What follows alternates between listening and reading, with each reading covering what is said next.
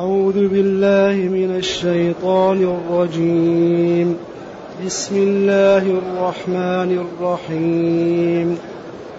ولما سكت عن موسى الغضب أخذ الألواح. وفي نسختها هدى ورحمة للذين هم لربهم يرهبون. واختار موسى قومه سبعين رجلا لميقاتنا فلما أخذتهم الرجفة قال رب لو شئت أهلكتهم قال رب لو شئت أهلكتهم من قبل وإياي أتهلكنا بما فعل السفهاء منا؟ إن هي إلا فتنتك تضل بها من تشاء وتهدي وتهدي من تشاء. أنت ولينا فاغفر لنا وارحمنا وأنت خير الغافرين.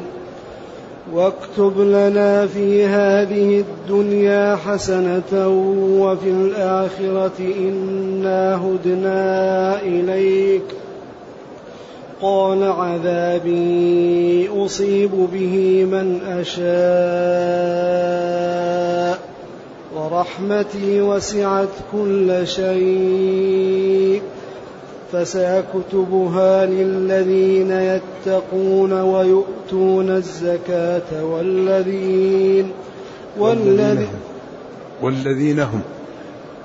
فسأكتبها للذين يتقون ويؤتون الزكاة والذين هم بآياتنا يؤمنون. والذين هم بآياتنا يؤمنون. الذين يتبعون الرسول النبي الأمي الذي الذي يجدونه مكتوبا عندهم في التوراة والإنجيل يأمرهم يأمرهم بالمعروف وينهاهم عن المنكر ويحل لهم ويحل لهم الطيبات ويحرم عليهم الخبائث ويضع عنهم ويضع عنهم إسرهم والأغلال التي كانت عليهم فالذين آمنوا به وعزروا والأغلال التي كانت عليهم أيوه. فالذين أيوه. والأغلال التي كانت عليهم فالذين آمنوا به وعزروه ونصروه واتبعوا النور واتبعوا النور الذي أنزل معه أولئك هم المفلحون. حسبك بارك الله فيك. الحمد لله الذي أنزل إلينا أشمل الكتاب وأرسل إلينا أفضل الرسل. وجعلنا خير أمة أخرجت للناس. فله الحمد وله الشكر على هذه النعم العظيمة والآلاء الجسيمة. والصلاة والسلام على خير خلق الله وعلى آله وأصحابه ومن اهتدى بهداه. ما بعد فإن الله تعالى يبين في هذه الآيات يعني صدق النبي صلى الله عليه وسلم وأنه رسول من عند الله بما جاء في هذه القصص من الإخبار ومن البيان ومن عيب الكفر واليهود وهو رجل أمي لا يقرأ ولا يكتب. وأتى بهذه المعلومات وأتى بهذا الكتاب الذي كل علم فيه منه شيء ويخبر عن أمور ماضية وأمور مستقبلية ويأتي بأمور كبيرة جدا لم تكن في عرف الذين كانوا يعيشون بين ظهرانيه. لذلك هذا الكتاب أمر عجيب. فهنا جل وعلا يقول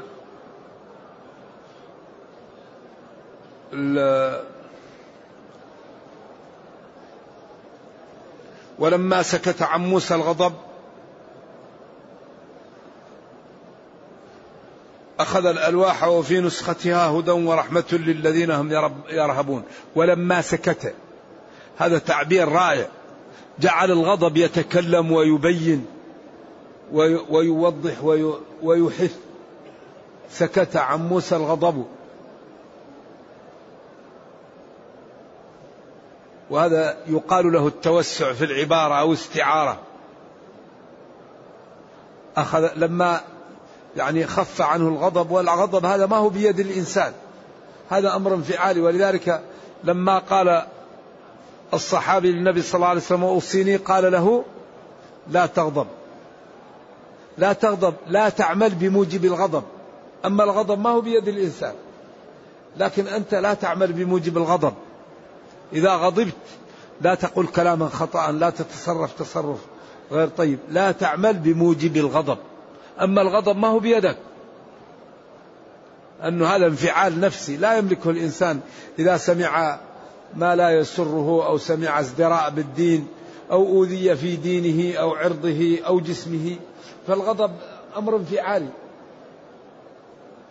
فموسى لما رأى قومه يعبدون العجل غضب غضبا شديدا ورمى الألواح. فلما جلس وبقي قليل هدأ روعه وخف عنه الغضب. فلما خف عنه الغضب أخذ الألواح. وفي نسختها هدى ورحمة للذين هم لربهم يرهبون. هذه التوراة هذه النسخة وكل التوراة فيها هدى ورحمة للذين هم لربهم يرهبون. وفي كتابتها وفي نصوصها هداية وإرشاد وبيان للذين هم يخافون الله تعالى. لما تبينه. من من طرق الخير والأمر باتباعها ولما تبينه من من من خطر الشر والنهي والتحذير عن سلوكها. اذا وفي كتبها وفي ما جاءت به هدى إرشاد للذين هم لربهم يرهبون. للذين هم لربهم أي لا لغيره لا للأصنام ولا للمصلحة يرهبون أي يخافون مع تعظيم لأن الرهبة خوف يشوبه احترام وخشية يعني خوف يشوبه احترام وتعظيم. ثم قال واختار موسى قومه واختار موسى من قومه. سبعين رجلا لميقاتنا سبع سبعة هي نهاية العدد. ولذلك تكثر لأن أكبر عدد سبعة. فذلك يكثر في القرآن السبعة. ولذلك قالوا أن السبعة في القرآن أحيانا لا يقصد بها العدد المعين وإنما يقصد بها التكثير إلا إذا جاءت جاء ما يبين هذا. ومنه بعض الأقوال في قوله أنزل القرآن على سبعة أحرف. قالوا المقصود التكثير أنزل على نواح عدة وعلى جهات لأجل التخفيف. لأنه لا توجد كلمة من القرآن تقرأ سبع قراءات سبعية متواترة. أكثر شيء ستة. إلا إذا كان في الأصول. أما كلمة في الفرش تقرأ سبع قراءات غير موجودة. إذا أصبح سبعة المقصود بها هنا التكثير. ومنه سبع سنابل في كل سنبلة بعدين إن تستغفر لهم سبعين مرة. ولكن السبعة هي نهاية العدد دائما. ولذا الأيام سبعة والأشواط سبعة. دائما كثير يكون سبعة لأنه نهاية العدد. هنا اختار موسى من قومه سبعين رجلا من أشرافهم لميقاتنا للذهاب للإنزال التوراة أو للتوبة أو لهما معه. قولان للعلماء. قيل ذهب بقومه مرتين. مرة للتوبة ومرة لإنزال التوراة. وقيل مرة واحدة ولكن تعددت القصة. ولا نص يبين. وإنما هي أقوال آه، طالب العلم ينظر في السياق ويختار ما يحلو له ويرفق بالمخالف. للميعاد الذي واعده فلما أخذتهم الرجفة قيل لما جاءوا للميعاد قال له قومه أرنا الله جهرة. فجاءتهم الرجفة التي جاءت لموسى. أو هي هي كلهم.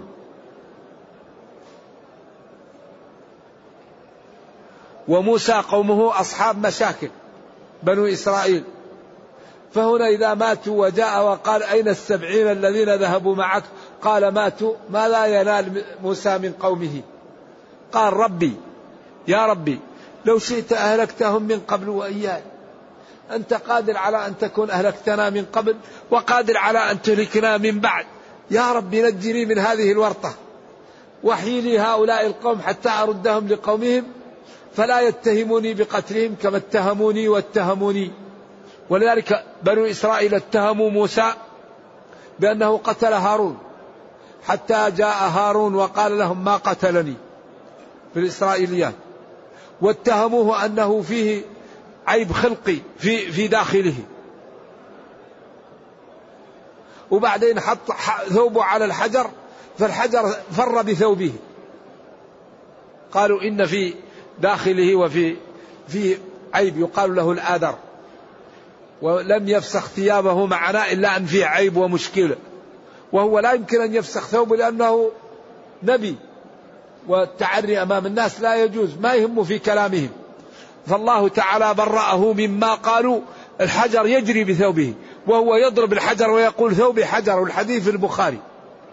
قالوا والله ما بموسى من بأس. فبرأه الله مما قالوا وكان عند الله وجيها إذا كانوا هؤلاء ناس لا يحترمون الرسل ولا الأنبياء فربهم كريم. نعم ينصرهم ويعزلهم ويوقرهم ويعطيهم كل عز. إذا ولما وقف وخف عن موسى الغضب وانتهى منه أخذ الألواح وفيها هدى ورحمة للذين هم بربهم يخافون. ثم قال واختار موسى من قومه سبعين رجلا لميقاتنا للإتيان بالتوراة. فلما أخذتهم الرجفة لقولهم ما لا ينبغي قال موسى يا ربي لو شئت أهلكتهم من قبل وإياي. أنت قادر وأنت بإمكانك أن تكون قتلتهم من قبل أنا وهم وأن تقتلهم من بعد. فخلصني من هذا وحي لهؤلاء القوم واجعلهم يرجعون معي سالمين. أتهلكنا بما فعل السفهاء منا؟ أتوقعنا في الورطة بما فعل السفهاء منا الذين عبدوا العجل؟ إن هي ما هي؟ إلا فتنتك اختبارك وابتلاؤك. تضل به من تشاء وتهدي به من تشاء. أنت ولينا. الفتنة هي الاختبار. الاختبار قد يضل به وقد يهدى به. مثل الامتحان. الامتحان قد واحد ينجح وقد يرسب ولذلك الاختبار يوضع لإرسال الرسل ويقال للتكذيب بالرسل ويقال لنتيجة التكذيب وهو دخول النار. ثم هم على النار يفتنون. فالاختبار يسمى فتنة والرسوب في الاختبار يسمى فتنة. والطرد من الهيئة الذي يدرس فيها يسمى فتنة. كذلك إرسال الرسل فتنة والكفر فتنة ودخول النار فتنة. نرجو الله. ولذلك الابتلاء هذا يكون بالخير والشر ونبلوكم بالشر والخير فتنة. والخلق خلقوا للفتنة للابتلاء. خلق الموت والحياة ليبلوكم ليفتنكم يختبركم. كل الدنيا ابتلاءات. ولنبلونكم حتى نعلم المجاهدين منكم والصابرين ونبلو أخباركم. ألف لام ميم. أحسب الناس أن يتركوا أن يقولوا آمنا وهم لا يفتنون. ابتلاءات. لذلك بعض الناس يبتلى بالمال. بعض الناس يبتلى بالجاه. بعض الناس يبتلى بالعلم. بعض الناس يبتلى بالفقر. بعض الناس يبتلى بالمرض. وهذا ابتلاءات. هذا ماذا عمل في علمه وهذا ما عمل في ماله وهذا ما عمل ما عمل مع فقره. هل صبر واحتسب أو ضجر سخط ذلك هذه ابتلاءات. فالمسلم دائما يسأل الله العافية ويقوم بالأسباب ويعلم أن هذه أمور ابتلاءات. نعم. ولذلك كل شيء مكتوب وبين أنه مكتوب حتى لا نحزن ولا نفرح. ما أصاب من مصيبة في الأرض ولا في أنفسكم إلا في كتاب من قبل أن نبرأها. إن ذلك على الله يسير لكي لا تأسوا على ما فاتكم ولا تفرحوا بما أتاكم. هيأ هذا الأمر حتى يبقى الإنسان مسلم مستريحا. الأمور كلها مقدرة وهو يقوم بالأسباب ويتكل على الله.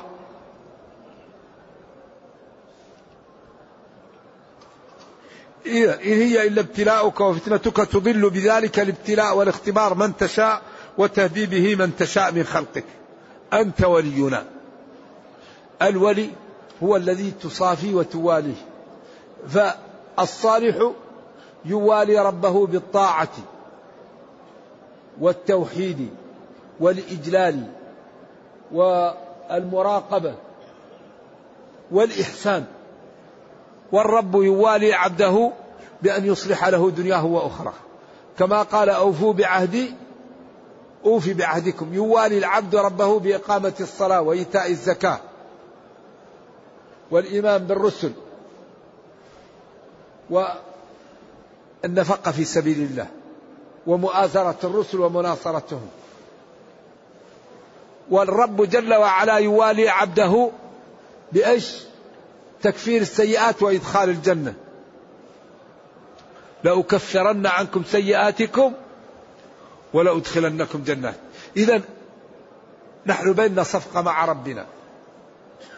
أموالنا وأنفسنا وحياتنا نعمل فيها على ما طلب منا ربنا. كل تحركنا على ما أراد منا ربنا. والله يدخلنا الجنة. إن الله اشترى من المؤمنين إيش؟ أنفسهم إيش؟ وأموالهم بأن لهم الجنة. هذه الصفقة. فاستبشروا ببيعكم الذي بايعتم به. أما الذي لا يدفع الثمن هل يرى المذمون إنسان لا يبالي بالدين ولا يبالي بالصلاة ولا يبالي بالإسلام ولا يبالي بضعفة المسلمين ولا بأي شيء. إذا سمع الصلاة يصلي وإذا لم يسمع ما يصلي أو يؤخر ولا يهم شيء. طبعا هذا ما يمكن يكون. هذا يضيع. ذلك هذه الدنيا مرابحة مع الله. من ذا الذي يقرض الله قرضا حسنا؟ إن الله اشترى. أوفوا بعهدي أوفي بعهدكم. مبادلات. إذا الذي يبقي الربح يبذل. من يخطب الحسناء إيش؟ لم يغنها المهر إذا كانت المرأة ذات مال وجمال وحسب ودين وقيل لك أدفع تقول لا تدفع. الجنة أحسن من كل شيء تحتاج بذل. الجنة تحتاج بذل لا يدخلها الإنسان إلا بالبذل. ومن أهم ما نبذل أننا نكابد الطاعة. كما نكابد المال والولد. لا بد أن نكابد الطاعة والدين كما نكابد الأموال والأولاد. هل نحن نعمل للدين كما نعمل لأموالنا وأنفسنا وأولادنا. الله يقول إنما أموالكم وأولادكم فتنة ابتلاء واختبار. والله عنده أجر عظيم. لا بد أن نبذل للدين كما نبذل للمال والولد.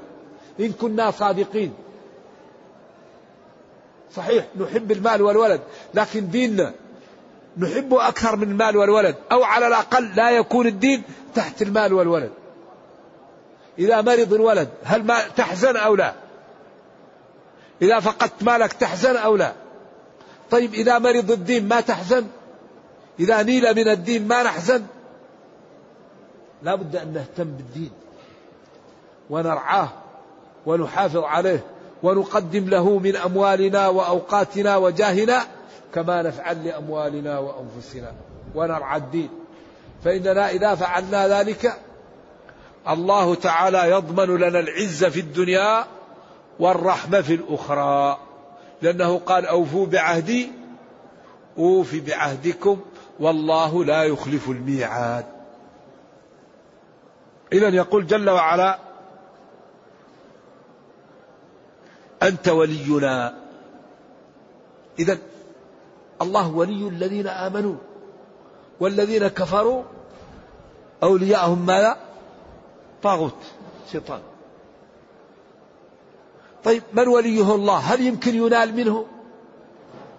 لا يمكن ينال من أولياء الله. إلا شيء يرفع درجتهم. وأما أولياء الله لا خوف عليهم ولا هم يحزنون. من هم؟ الذين آمنوا وكانوا يتقون. لهم البشرى في الحياة الدنيا وفي الآخرة لا تبديل لكلمات الله.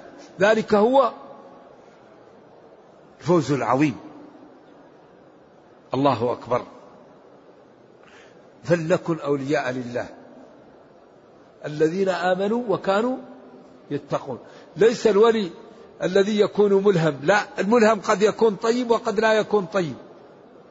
يتحدث بأشياء تأتي على لسانه وتقع. لا. الولي هو الذي يتقي الله ويؤمن. يكون مؤمن ويتقي الله. إن يكن في أمتي محدثون إيش؟ فعمر لكن ليس هذا الولي ليس هذا الولي الذي يؤمن ويتقي الله. هذا هو ألا إن أولياء الله لا خوف عليهم ولا هم يحزنون. من هم؟ الذين آمنوا وكانوا يتقون. ولذلك الولاية والصلاح والكرامة لا تعرف إلا بالاستقامة.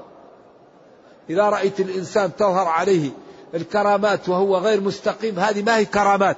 هذه تسمى ماذا؟ تسمى استدراج.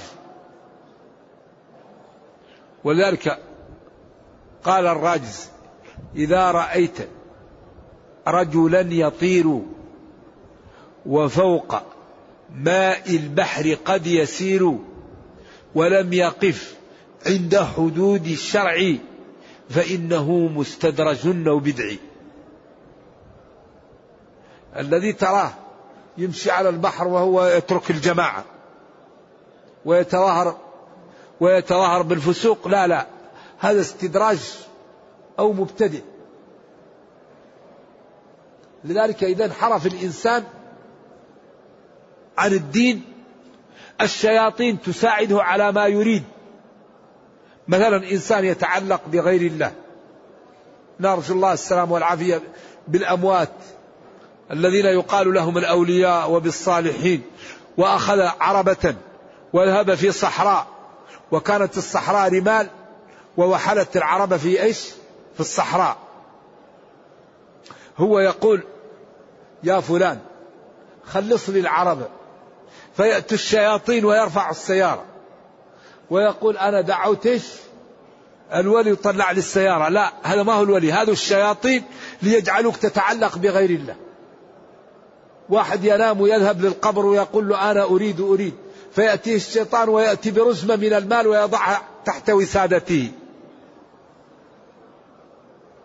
لأن إخوانهم يمدونهم إيش؟ في الغي ثم لا يقصرون. شياطين الإنس والجن يوحي بعضهم إلى بعض.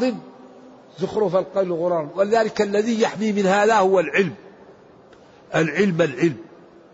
لأنه الشيطان جاء لقريش وقال لهم سلوا محمدا عن الساة تصبح ميتة. من الذي قتلها؟ قال لهم الله قتلها. قال لهم ما ذبحه الله تقولون حرام وما ذبحتموه تقولون حلال أنتم أحسن من الله؟ فأنزل الله ولا تأكلوا مما لم يذكر اسم الله عليه. وإن زعموا أنها ذبيحة الله. وإن الشياطين ليوحون إلى أوليائهم ليجادلكم بقولهم ما ذبحتموه حلال وما ذبحه الله حرام. وإن أطعتموهم في فلسفتهم الشيطانية إنكم لمشركون. لذلك لا يوجد شيء أنفع في هذا الجانب من العلم. العلم هو الذي يميز بين الحق والباطل وبين السنة والبدعة وبين الشيء الذي يأتي من الشيطان والشيء الذي يأتي من الرحمن. إذا أنت ولينا فاغفر لنا. أمسح عنا ذنوبنا. وارحمنا. الغفر هو الستر. ورحمه إذا أوصل له الخير. وأبعد عنه الشر. وأعطاه ما يريد برفق. نعم. والله يغفر لمن يشاء ويرحم من يشاء من خلقه لا يسأل عما يفعل. أنت وحدك خير الغافرين الذين يغفرون فالله تعالى هو الغافر والغفران منه وقد يعطي لبعض خلقه أن يغفر وليس في ذلك شيء إلا في الاشتراك في الاسم. ولذلك الله خالق والعبد مخلوق وبين الصفة والصفة كما بين الخالق والمخلوق. فصفات الله متعالية كالخالق وصفات المخلوق متحاقرة كالمخلوق وبين الصفة والصفة كما بين الخالق والمخلوق. نعم. ثم قال واكتب لنا في هذه الدنيا حسنة وهو العافية والاستقامة والعون على الطاعة والبعد عن المعاصي وفي الآخرة الجنة. ونعيمها وما أعد الله فيها لأهلها مما تشتهيه الأنفس وتلذ الأعين وأنتم فيها خالدون. اجعلنا يا ربي ممن كتبت له في الدنيا حسنة وفي الآخرة حسنة. وأجمع شيء للخير هذه الكلمة. ولذلك أجمع الدعاء ربنا آتنا في الدنيا حسنة وفي الآخرة حسنة وقنا عذاب النار.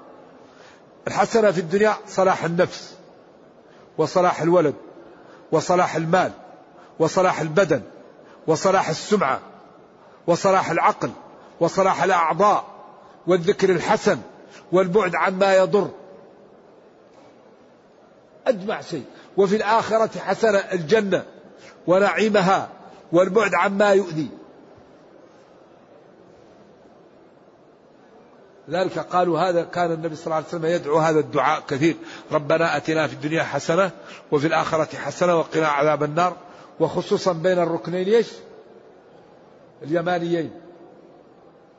لم يؤثر دعاء ثابت في الطواف إلا هذا ربنا آتنا في الدنيا حسنة وفي الآخرة. وهذا أجمع دعاء. واكتب لنا يا ربنا في هذه الدنيا حسنة وفي الآخرة حسنة إنا هدنا إليك تبنا إليك. قال لهم الله عذابي أصيب به من أشاء. عذابي أصيب به من أشاء من خلقي الذين أقمت عليهم الحجة وأرسلت لهم الرسل فكفروا بها وتعنتوا ولم يقيموا بالا في ذلك أو وقفوا في وجه دعوتي وكفروا بي. أصيب به من أشاء من خلقي. وهم الذين كفروا. ولذلك تأملوا. كل الدين يبين أنه لا يعذب إلا بعد إيش؟ قيام الحجة. ألم نجعل له عينين ولسانا وشفتين وهديناه نجدين الرحمن علم القرآن خلق الإنسان علمه البيان. ولقد كرمنا بني آدم وحملناه في البر والبحر.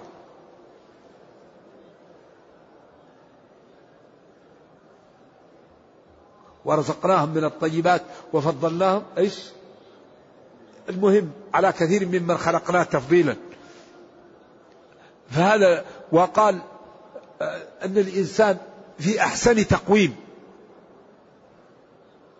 وقال رسلا مبشرين ومنذرين لئلا يكون للناس على الله حجة بعد الرسل. وقال وما كنا معذبين حتى نبعث رسولا. وقال في حق أفواج أهل النار كلما ألقي كلما تقتضي التكرار ألقي أرمي رمية فيها أي في جهنم فوج أي صنف أو جماعة. يأتوا أعوذ بالله الزنا. يأتوا أهل الربا. يأتوا كل صنف من أصناف الكفرة الذين عرفوا بنوع من الإجرام. سألهم خزنتها خزنة جهنم. ألم يأتكم نذير؟ ألم تأتكم الرسل؟ أعذبتم من غير أن تقام عليكم الحجة؟ يقولون بلى. نعم جاءنا نذير فكذبنا. إذا هذا فعلكم بأنفسكم.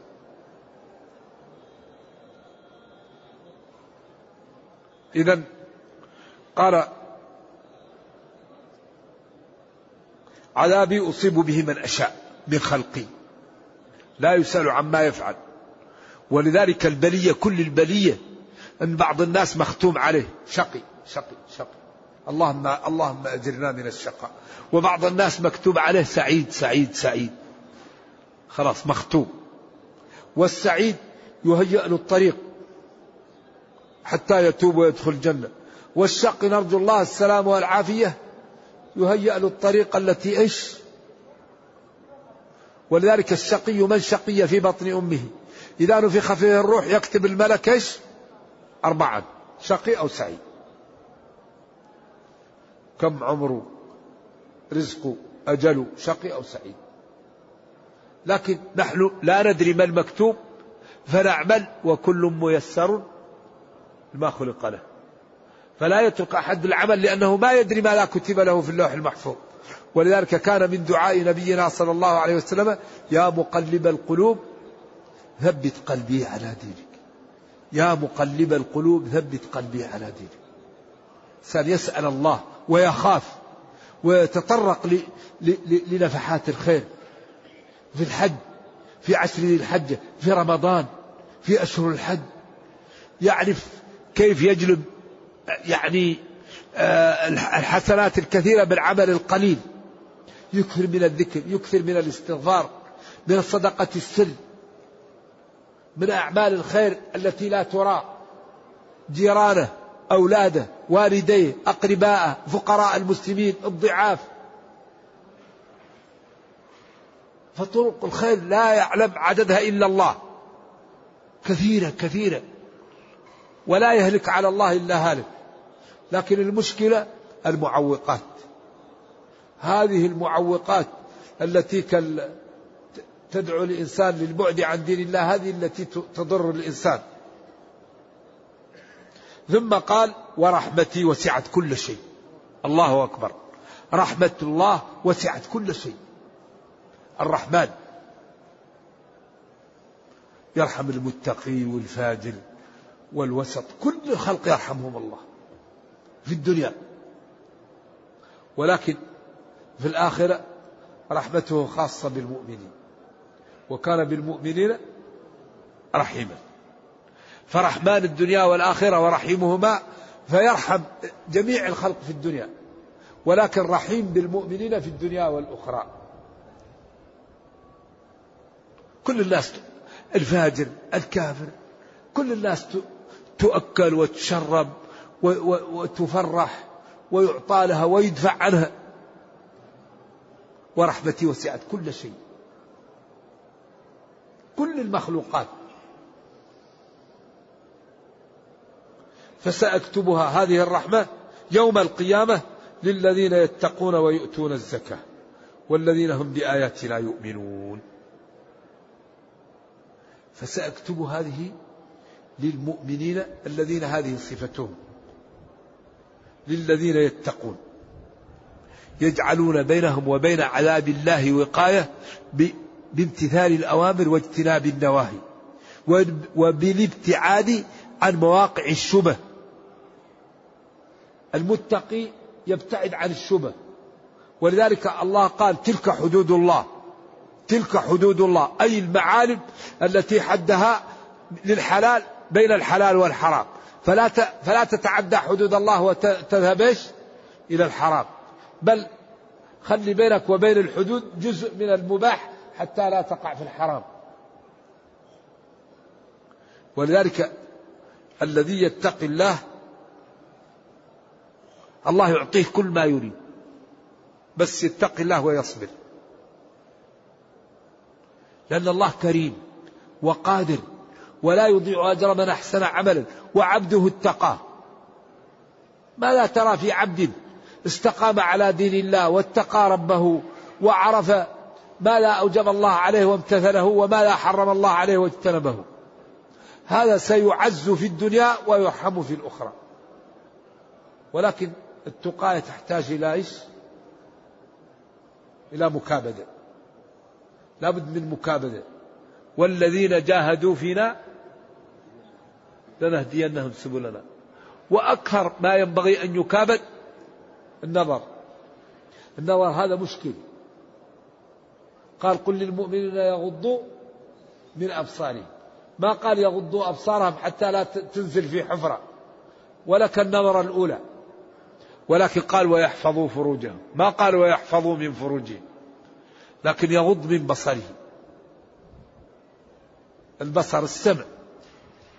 الذي يستمع لقوم وهم كارهون صب في أذنه إيش؟ لانك الرصاص. الذي يجعل قلبه مستنقع للتفكير في الحرام يبقى قلبه مريض. ولذلك قال فلا تخضعن بالقول فيطمع الذي في قلبه مرض. بعض الناس قلبه مريض بالشهوة الحرام. وبالتفكير في الحرام. بعض الناس قلوبه نظيفة. لا يفكر إلا في الحلال. لا يفكر إلا في الرفعة.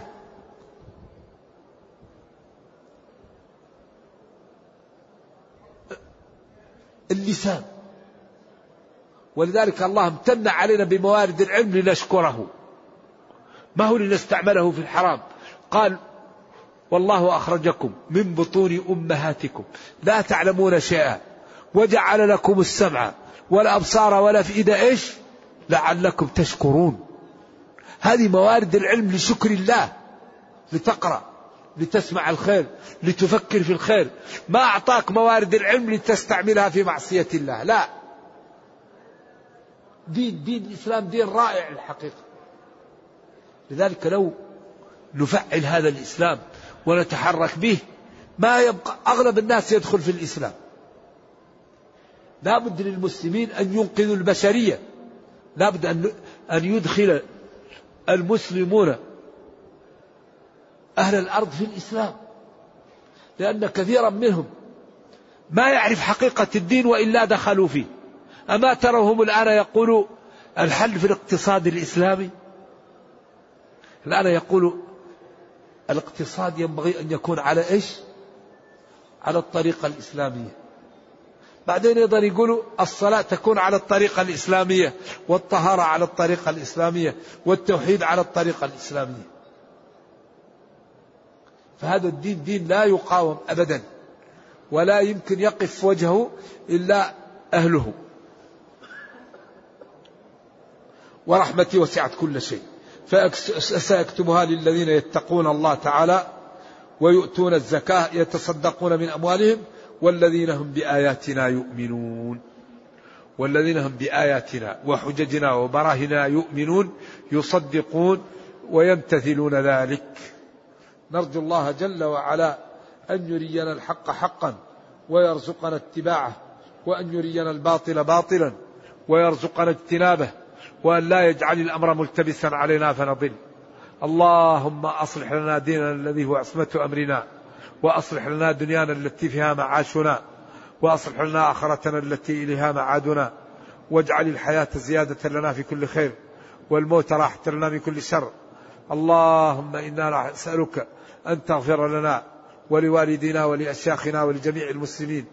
اللهم إنا نسألك الجنة اللهم إنا نسألك الجنة ونعوذ بك من النار. اللهم اختم بالسعادة آجالنا وقم بالعافية غدونا وآصالنا.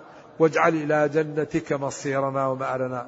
سبحان ربك رب العزة عما يصفون وسلام على المرسلين والحمد لله رب العالمين والسلام عليكم ورحمة الله وبركاته. أقول هل جميع يقال هل إن الإصرار على الصغيرة يجعلها كبيرة؟ والإصرار على الكبيرة يعتبر كفرا؟ لا. الإصرار على الصغائر خطير جدا. أيوة لا ينبغي. و والذي يصر على العصيان والكبائر يخاف عليه عند الموت سلب الإيمان. والله قال إن تجتنبوا كبائر ما تنهون عنه نكفر عنكم سيئاتكم. والكبائر لا بد فيها من التوبة. إذا لم يتب فهو تحت مشيئة الله من من الكبائر. والصغائر تغفر باجتناب الكبائر والكفر لا يغفر إلا بالتوبة. الكفر لا غفران له إلا بالتوبة. ومن مات على الكفر وجبت عليه النار عياذا بالله. ولكن الإصرار على الكبائر خطير. ما حكم تغيير الأسماء؟ لغير الله بارك الله فيك. إذا كان واحد يقال عبد الله أو عبد فلان لا ينبغي. هذا ينبغي يجب أن يغير. بعبد الله أو عبد الرحمن. أما إذا كان اسم غير طيب يجوز تغيير الأسماء لطيب. إذا كان اسم مكروه تسميه محبوب. يعني فالأسماء ولذلك ورد عنه أنه غير بعض الأسماء.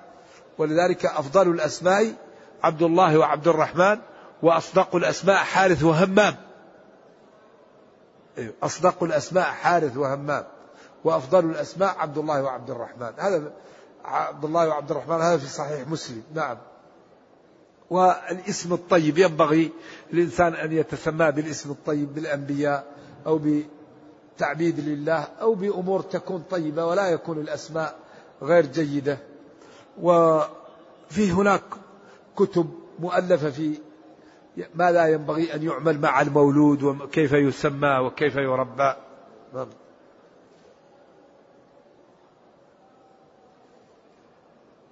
ما معنى قوله تعالى واسأل من أرسلنا من قبلك من رسلنا؟ أجعلنا من دون الرحمن آلهة يعبدون يعني هذا معنى إنكار من يعبد غير الله.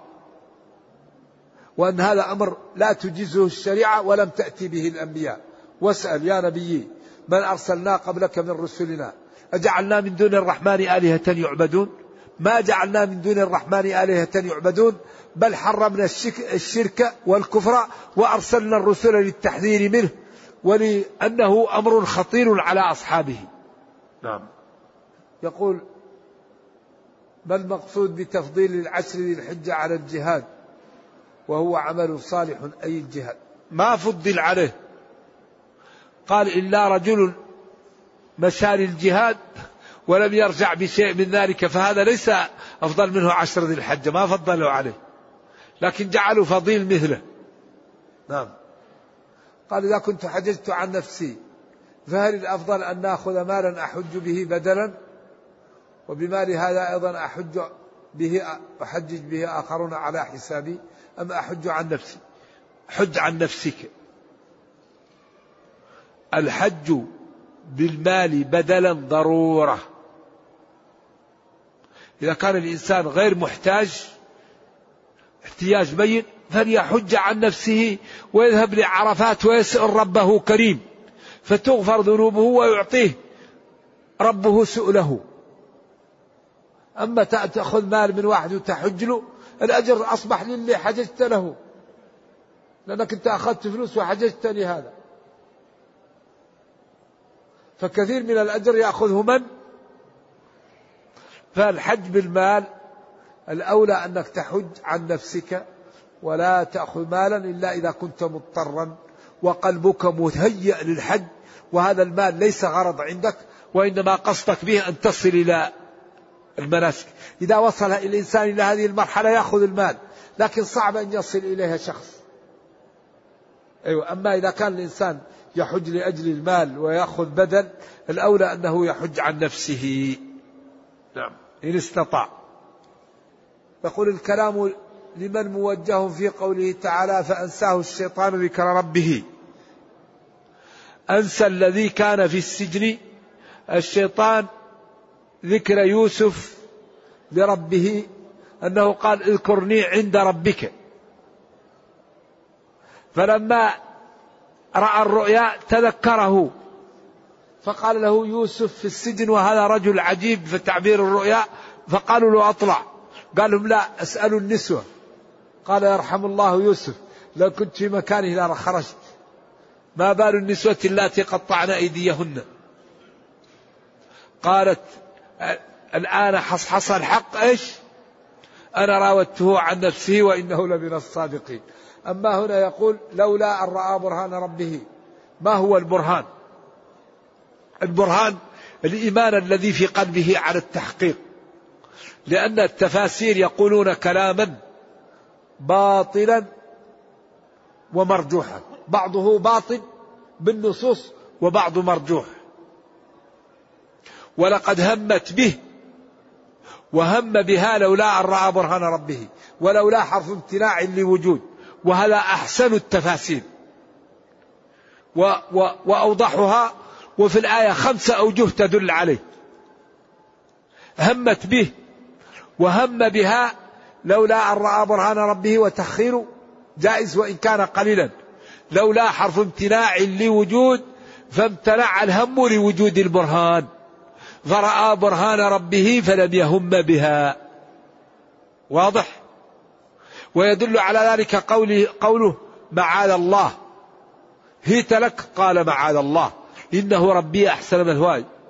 وشهد شاهد من أهلها. وبعدين جمعها للنسوة. وقالت ذلكن الذي لمتنني فيه ولقد راودته عن نفسه فاستعصم. الرابع دعاء على نفسه. بقوله رب السجن أحب إلي مما يدعونني إليه واستجابة الله له فاستجاب له ربه فصرف عنه كيدهن. الخامس قولها الآن حصحص الحق أنا راودته عن نفسه وإنه لمن الصادقين. أما ما يقوله أنه جلس ورأى يوسف رأى يعقوب كل هذا باطل ولا يدل على الشيء والنصوص ترده. نعم. ما هو السنجر؟ لا أعرفه.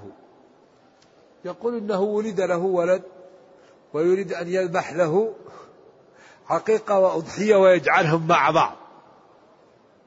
لا أعرف هذا. الله كريم. والأضحية تسمى الأضحية والعقيقة تسمى العقيقة. وكون أنه يجعلهم مع بعض لا أعرف. من يعرف في هذا الشيء؟ أنا لا أعرف. لا أعرف هذا. لا أعرف أنه يكون.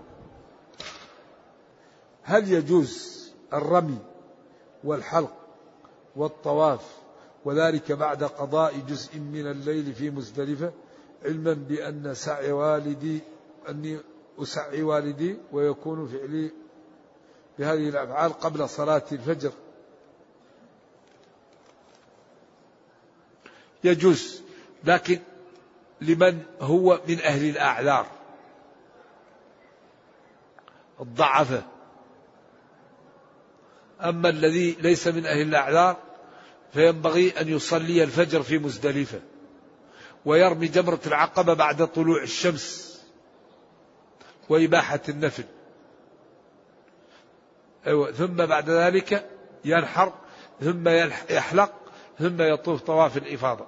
لأن أعمال الحج يوم الحج أربعة. ولذلك سمي يوم الحج الأكبر بكثرة الأعمال فيه. أول شيء رمي جمرة العقبة ثم ذبح الهدي ثم الحلق أو التقصير ثم طواف الإفاضة. ويتحلل باثنين من ثلاثة. نعم بالرمي والحلق أو بالرمي والذبح و أو بالرمي و و و والطواف يتحلل باثنين. أما المالكية فمجرد ترمي جمرة العقبة تتحلل. نعم عندهم. نعم. يجوز يجوز لهم. هذا السؤال عجيب جميل. يقول ما معنى قوله تعالى؟ قل إن كان آباؤكم وأبناؤكم وإخوانكم وأزواجكم المحاب الثمانية. وما الذي يترتب على هذه الآية؟ يترتب على هذه الآية أن دين الله وشرعه وما طلبه الله فوق المحاب التي جبل العبد عليها. لأن كل ما يحب في الدنيا ثمانية. ما أظن لها زايد. آباؤكم وأبناؤكم وإخوانكم وأزواجكم وعشيرتكم وأموال اقترفتموها وتجارة تخشون كسادها ومساكن ترضونها. ما في شيء وراء هذا يحب. إذا إذا كانت المحاب التي جبل الرب عليها الخلق يختارونها عما طلبه منهم شرعا من الأمور التي أفرضها عليهم ربهم فتربصوا. أمر تهديد. انتظروا حتى يأتي الله بأمره. إذا ينبغي أن نقدم أوامر الله على ما نريد. وينبغي أن, نقدم أن, أن نبتعد عن نواهي الله على ما نريد. فمحاب الله نقدمها وما يكرهه ربنا نبتعد عنه. قبل أمورنا الخاصة. وإذا فعلنا ذلك ما أردناه ربنا يعطينا إياه. اللهم بصرنا بالحق اللهم بصرنا بالحق. يكتب للإنسان عند نفخ الروح فيه. هل الدعاء يغير المكتوب؟ الدعاء لا يغير المكتوب لكن الدعاء مطالب به لأنك ما تعرف المكتوب. أنت تقوم بالأسباب. نبينا لما استشكل الصحابة قال لهم اعملوا فكل ميسر لما خلق. له اعملوا اعملوا قوموا بالأسباب. ولما قال الرجل عندي ناقة أعقلها أو أتوكل. يعني أعقلها أو أو أطلقها وأتوكل على الله. قال له اعقلها وتوكل قيدها وتوكل. اجمع بين الحسنين بين القيام بالأسباب والتوكل على الله.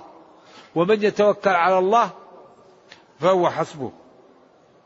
يقول هو في حد وحين تفوت عليه وقت صلاة فكيف يصليها؟ إذا فاتت عليه الصلاة يصليها فإن كان مسافرا يصليها سفرا وإن كان حاضرا يصليها حضرا. أما إذا صلى مع الإمام يتم مع الإمام ولو هو مسافر. نعم. والذي ولا ينفلت عن الإمام. الأولى أنه يتم مع الإمام لأنه إنما جعل الإمام ليؤتم به فلا تنفصل عنه. إن صلى أتم معه. وإذا كان الشخص مسافر وصلى بمفرده الأولى له أن يقصر. إذا كان لا زال متصل بالسفر. أما إذا قطع السفر وأصبح حضريا فليتم الصلاة ولا يقصر. سواء صلى بمفرده أو مع إمام. نعم. نكتفي بهذا.